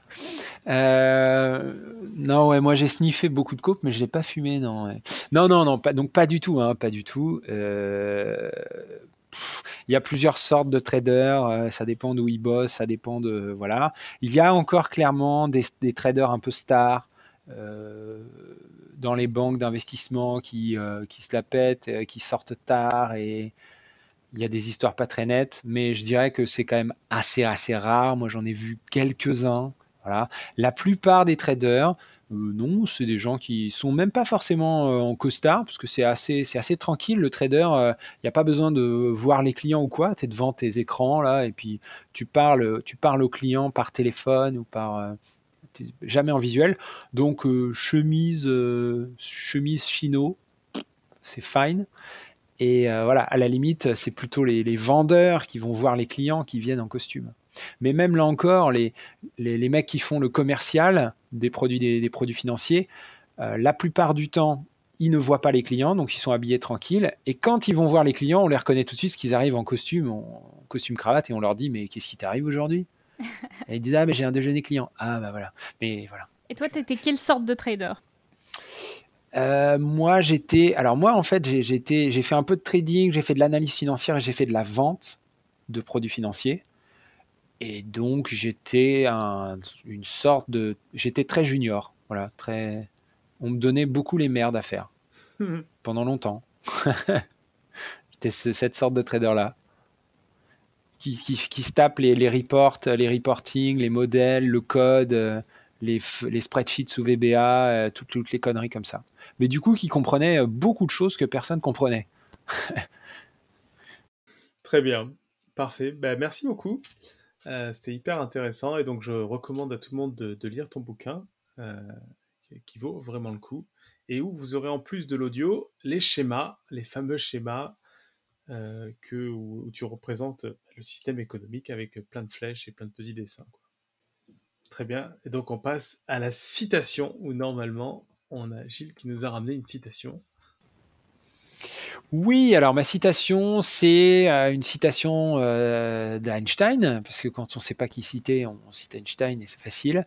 Euh, c'est un truc de vulgarisation où il dit si vous n'êtes pas capable d'expliquer un concept à un enfant de 6 ans, c'est que vous ne l'avez pas compris. Et donc ça, c'est un truc qui est un peu au cœur de mes vidéos. À chaque fois, j'essaye de faire en sorte que mon deuxième personnage soit cet enfant de 6 ans qui me pose des questions et auquel je dois toujours être capable de répondre. Sinon, c'est que j'ai vraiment pas compris. Est-ce que tu peux euh, juste, juste rappeler euh, comment tu t'appelles et comment s'appelle ta chaîne et où est-ce qu'on peut te retrouver, tout ça, tout ça? Oui, alors donc je m'appelle Gilles Mito et ma chaîne s'appelle Eureka et ça s'écrit pas comme vous croyez, ça s'écrit HEU point d'interrogation R-E-K-A et donc euh, c'est une chaîne YouTube. Et, et je peux juste te demander pourquoi est-ce qu'elle s'appelle euh, H-E-U, point d'interrogation, Reka Eh bien, c'est un jeu de mots évident, me semble-t-il, où eux, on se pose la question et Eureka, on a enfin compris euh, de quoi il s'agit. Bon, en gros, euh, c'est juste que j'aime bien Retour vers le futur et le, le Eureka de Doc. Et du coup, euh, je sais pas, j'ai fait un jeu de mots avec ce truc-là, mais ouais, ça n'a rien à voir avec l'économie.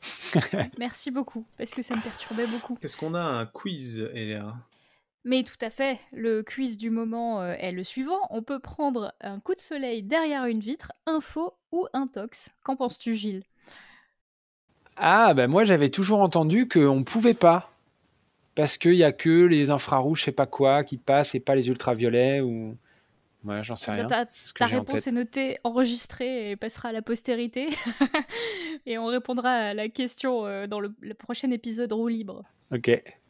Ah, Moi je pense comme toi, euh, c'est ce que j'ai toujours entendu, donc je soupçonne que ce soit faux. Bon, ben merci beaucoup. Euh, je vous propose de conclure ici. Donc merci beaucoup. On a, on a donc appris que, en effet, l'argent pouvait tomber du ciel, mais que c'était pas aussi simple que ça, qu'il fallait quand même faire un peu attention. Que quand on a des dettes auprès de ses amis, il faut les rembourser. Quand c'est auprès d'une banque centrale, on peut discuter, mais normalement, vous n'avez pas souvent des dettes auprès d'une banque centrale. Voilà, et puis plein de discussions autour de l'économie. On remercie encore beaucoup euh, Eureka pour sa participation au podcast. Et puis on se retrouve dans une semaine pour l'épisode 424. Et puis bah, bonne semaine.